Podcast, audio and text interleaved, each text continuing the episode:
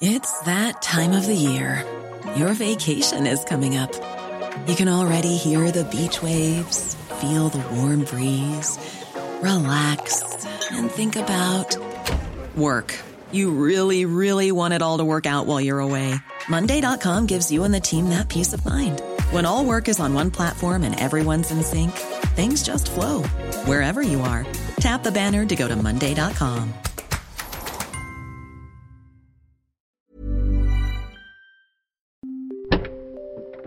Please choose your destination. You have selected Durham. Please choose your destination. You have selected Barnard Castle. Please choose your destination. You have selected the garden in Downing Street. Hello, and welcome to the Red Box Politics podcast in the Times. I'm Matt Chorley. Dominic Cummings is going nowhere which makes a nice change from his normal travel arrangements. The Prime Minister's most senior advisor giving an extraordinary press conference in the Downing Street Garden, uh, a spot normally reserved for the Prime Minister himself, although some people have noted he's almost as powerful as the Prime Minister. And Boris Johnson very keen not to let him go. Joining me to pick over uh, what on earth is happening and what might happen next, I've got Steve Swinford, uh, Deputy Political Editor of The Times, and columnist Hugo Rifkin. So, where to start, really? I mean, it was pretty remarkable. In fact, let's just take a listen to the man himself. This is Dominic Cummings. I don't. I don't regret um, what, what, I did. As, as, I said, I think um, you know, reasonable people may well disagree about how I thought about what to do in in, in, in the in the in these circumstances. But I think that I think that what I did was actually reasonable in these um, in these circumstances. Um, in terms of the rules, I think that the um, I think that the, you know, the rules make clear that if you're dealing with small children, then that could be that can be exceptional circumstances normally on a bank holiday you'd sit down and watch a Bond film or something rather than the, the, the spectacle of a government advisor uh, laying themselves at the mercy of some cross journalists. Steve, let's start with you. What did you make of it? What was going through your mind watching it? And more importantly, what was going on in your WhatsApp from government ministers and advisors and that sort of thing as, as the, the thing unfolded? I mean, it was an extraordinary thing to watch. It just shows what an extraordinary status that Dominic Cummings has within the within the government. I cannot imagine any other cabinet minister or even the prime minister subjecting himself to something like that in the rose garden of Downing Street. It was a very, very odd situation for someone who is an unelected official and is not even a member of the Conservative Party to be. That's how close he is to the heart of power. I mean, a lot of it depends who you are. A lot of the cabinet ministers have been very, very critical of Dominic Cummings, remain very critical. And I had some very, very hostile texts from cabinet ministers during uh, his uh, interrogation by journalists, in which they were saying he thinks we're a load of plebs. One of them told me, um, and another one. to be clear, me, that that wasn't An- Andrew Mitchell, was it? no, no. But another one, another one, and you know, another one was saying that he's a big problem for the Conservative Party and that there, there is a real risk here that the damage is going to go on and on. And, and that is what they're worried about. So I think what he may have achieved in the short term is the government was very worried that 50 Tory MPs could come out and call for Cummings to resign, which they saw as a big threshold that they were quite uh, worried about. They were at 25 this afternoon Uh, they've avoided that. But the bigger question is obviously they are going to get a lot of very hostile headlines tomorrow, not least from, I imagine, our colleagues at the Daily Mail, who this morning asked what planet are they on, and they can expect more incoming on that. So he may have done enough to kind of, it's a stay of execution. Certainly, the, the, there is still a very strong opinion out there against him. Hugo, let's sort of pick through it because for the first, I don't know what it was, like five or ten minutes watching it, I thought he's doing all right here. He's laying it out very calmly. It's a very different sort of mood to what you normally get in any encounters with uh, Dominic Cummings. He was sort of doing the timeline on this date and that date and who was ill and all of that. And then um, there was the, the stuff about how his son was taken to hospital and that seemed very serious. And then we veered off into I wasn't sure if I could see, so I put my whole family in the car and drove 30 miles up the road. And that's that's what I'd do, Matt. Yeah. Um, no, it was it, so like you started off, and it kind of he was very measured. He was very calm. People aren't people don't people aren't used to hearing Dominic Cummings speak or even seeing him. He's just this figure. Actually, he is softly spoken. He's smart. He's reasonable, and he started talking, And I was sitting there, particularly as someone who'd already written four fifths of a column about about the whole thing. I was sitting there, sort of slightly waiting for the silver bullet, going like, "What's he? What bomb is he about to drop?" That means we've all just been absolute assholes about this. And then it just kind of didn't come, and it just got increasingly sort of sad and weird and odd. And um, look, this is the problem with with politicians generally, and just people really generally.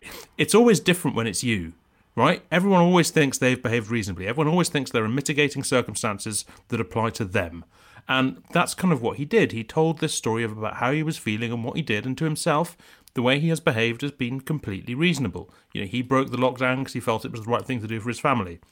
Sure, we get that. But the problem is, A, he made the rules saying that other people weren't able to, and B, they've just spent the last four days, five days, in such a sort of catastrophic pile up of nonsense where they've managed to just I mean they've they've managed to destroy the lockdown not only going forwards but also going backwards that they've discredited the achievement they already had by telling people that they shouldn't have bothered doing it. It's all just been such a massive disaster and he just seemed incapable of in any way getting on top of that or being responsible for it or doing other than, anything other than explaining to everybody how he felt he had already done the right thing, and it just got quite depressing to watch. I thought. Steve, one of the um, striking things for me is that when it first broke, I thought it was a terrific story. Man involved in drawing up the rules appears to have broken them uh, himself, and you can get into an argument about whether or not his exceptional circumstances justified it. Uh, I wasn't convinced that the initial story was enough to justify his resignation. But by the time we got to him giving his own press conference in the Downing Street Garden, Alastair Campbell used to say the spin doctor should never become the story. Andy Coulson said when the spokesman needs a spokesman, it's time to go. At that point, I just thought, I'm not sure if he should or he will be able to survive this. But do you, do you think he, he has now that actually by droning on for quite so long, nobody wants to hear about Barnard Castle ever again?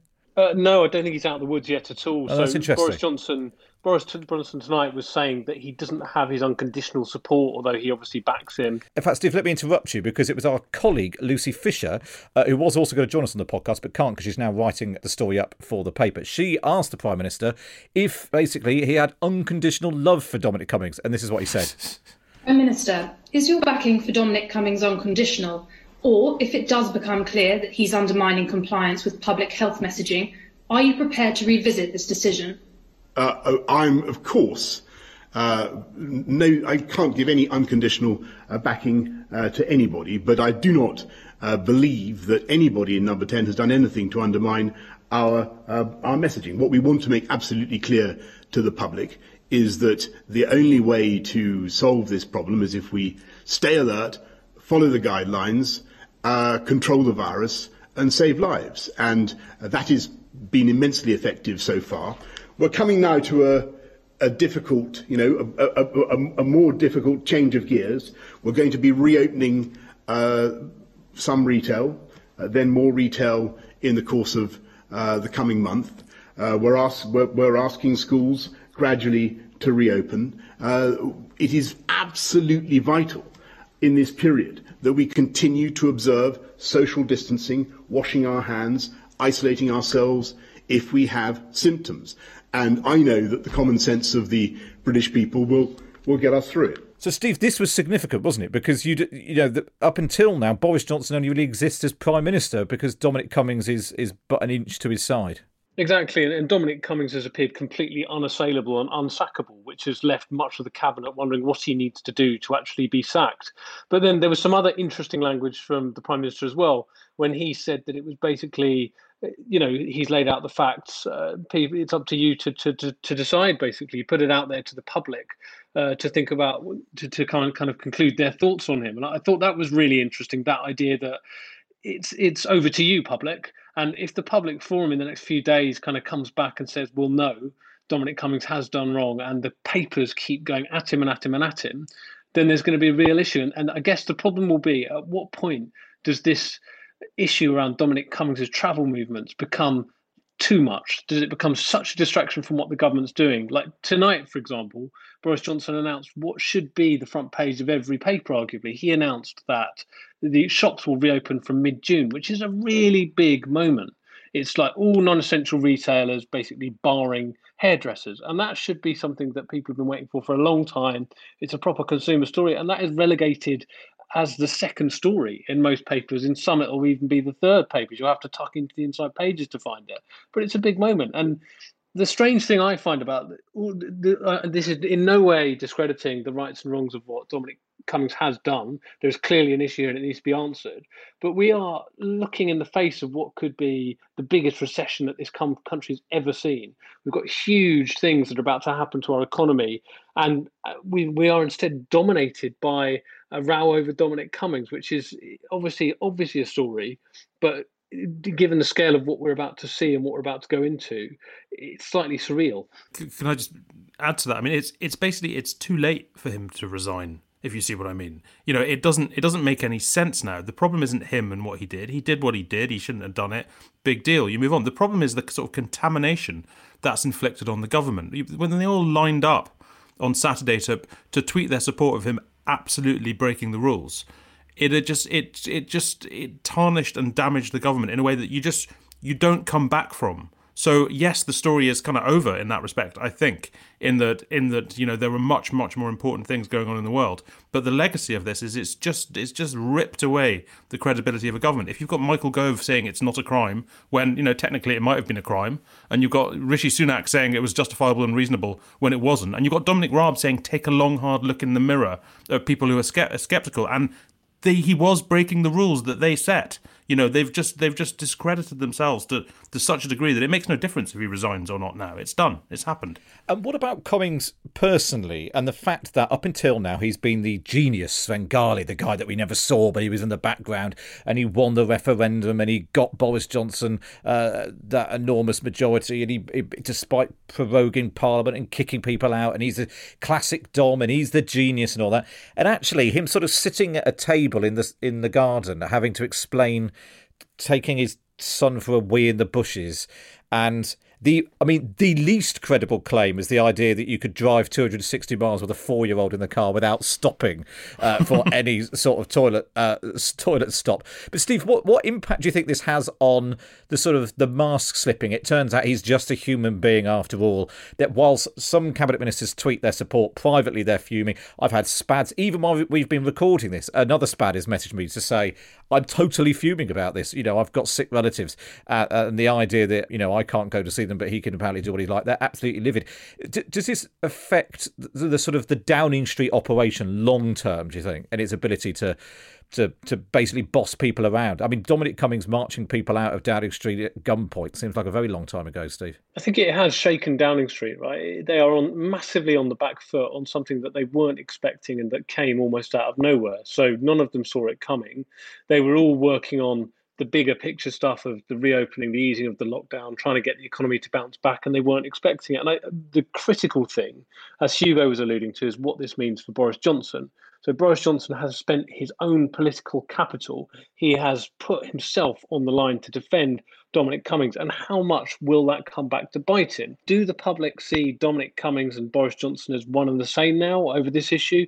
Or do they see enough distance that, that Boris remains kind of a you know a relatively popular prime minister while Dominic Cummings is the kind of Machiavellian advisor behind the scenes. How much of those lines blurred is one of the key questions going forward. Still to come, we ask what role, if any, is Keir Starmer managed to play in all this, or has he managed to just let the government get on with tying itself in knots? We'll be back just after this.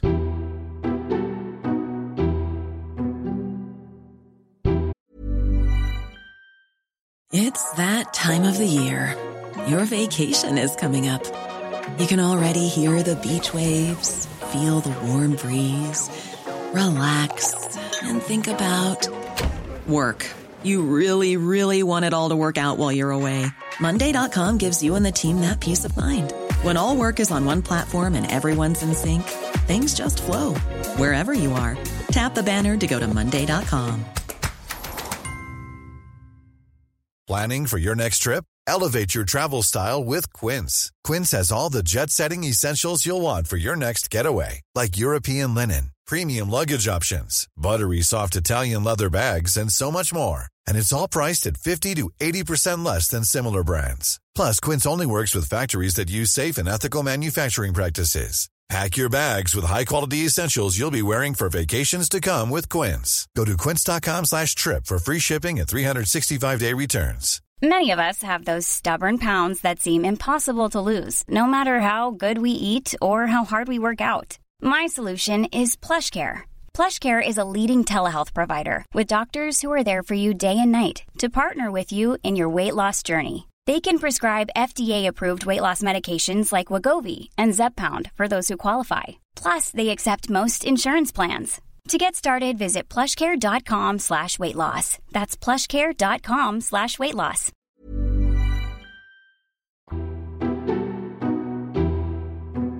I just want to talk quickly about Keir Starmer, the Labour leader, who's been getting a lot of plaudits in the past couple of weeks for his performances at PMQs which, depending on which side of the fence you're in on, are brilliantly forensic barrister in action or um, sort of slightly pedantic nitpicking, you know, and being wise after the event.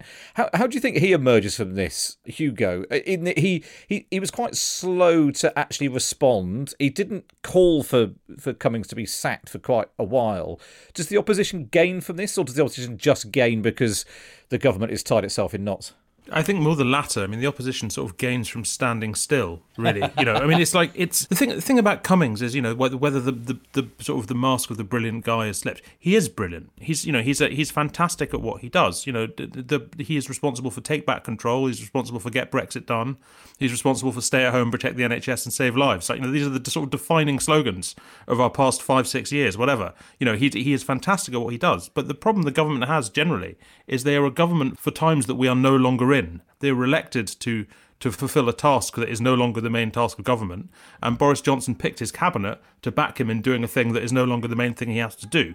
And so generally the government just looks not up to the task. And the reason why it looks not up to the task is because it's not up to the task. It's a it's a Brexit campaigning government. And so what Keir Starmer manages to do, almost in a sort of small c conservative way, is sit there looking like the sort of person you kind of want in charge when you're in trouble, who isn't flash and isn't sort of isn't sort of noisy and chancing it and, and, and sloganeering. And I think it reflects on him quite well. He does have the same problem to an extent that Jeremy Corbyn had, which is that once you get behind him, the, his shadow cabinet is is awfully thin. But for the time being, he's not really letting them say anything, so that's fine. Steve, what about the broader question and what happens next? Because you're right that you know the government, you know Boris Johnson clearly wanted the big announcement to be opening up car showrooms. Because I think what we've all been doing for the last few weeks is sitting at home thinking, I want to buy a bigger car uh, to drive to Durham. But um, you know, they clearly want to open up the economy. They want people going back to work. As a result of that, R the R rate, the infection rate, the transmission rate is likely to rise. It's already 0.7 to one. So there's not very much wiggle room there.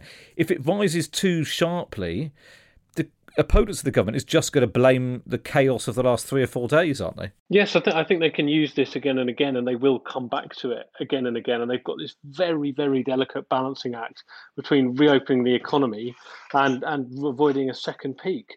Um, but by the same token, so the big thing that is coming.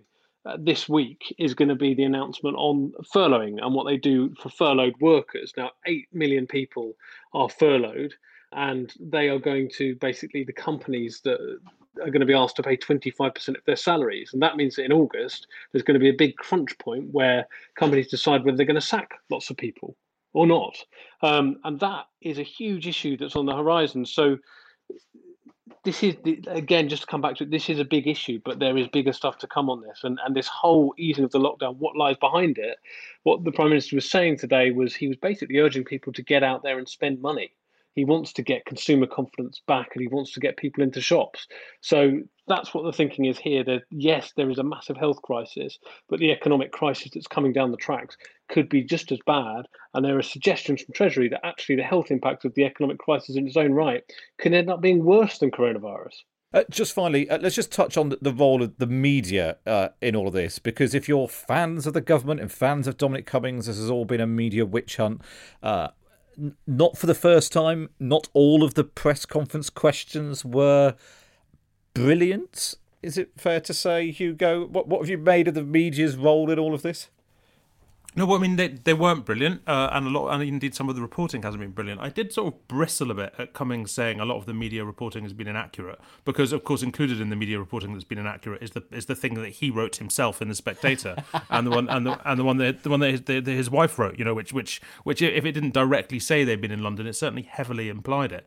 It's also a bit harsh to say to, to basically when you have a when you have a story that emerges, as this one did in the in the in the Mirror and the Guardian, and you have Downing Street basically flatly refusing to discuss it, but just saying no, you're just wrong. Not saying what the right thing is, just saying you're wrong. You know, th- this whole statement that Cummings made today, he said himself, I should have made this earlier. If he'd made it earlier, four days ago, we wouldn't have had the last four or five days. We wouldn't have had the bizarre spectacle of the government saying, we won't tell you what he did, but it certainly wasn't wrong. You know, and so it's, I think, you, I mean, you know the the the, the media the media are, are, not mind readers. They present the best story. They we present the best story we can at a given time with the information we've got. And if and if if Downing Street and in this context Downing Street is Cummings is refusing to to add information into the information pool, then things are going to be less accurate than you'd hope. So I haven't got I haven't got a huge amount of sympathy in that regard. I don't think. What about you, Steve? What do you make of the, the media's handling of it? I think I think it's it's that there have been hits and misses. So I mean, we would not be having this discussion. And we would not have learned that Dominic Cummings had travelled 260 miles from London to Durham if it wasn't for the reporting of the Mirror and the Guardian, who who established this and and and had the scoop last week. And I think it is an issue for public debate, and that is an issue of public interest. Now, you can decry the media for their inaccuracies and when they get things wrong, but on the core point here, that the Prime Minister's most senior advisor potentially had breached lockdown rules and travelled from London to Durham, that stands, and that that story and that that scoop is is correct. So, yes, other things may be inaccurate, but it is certainly something that should be for public debate and public consumption.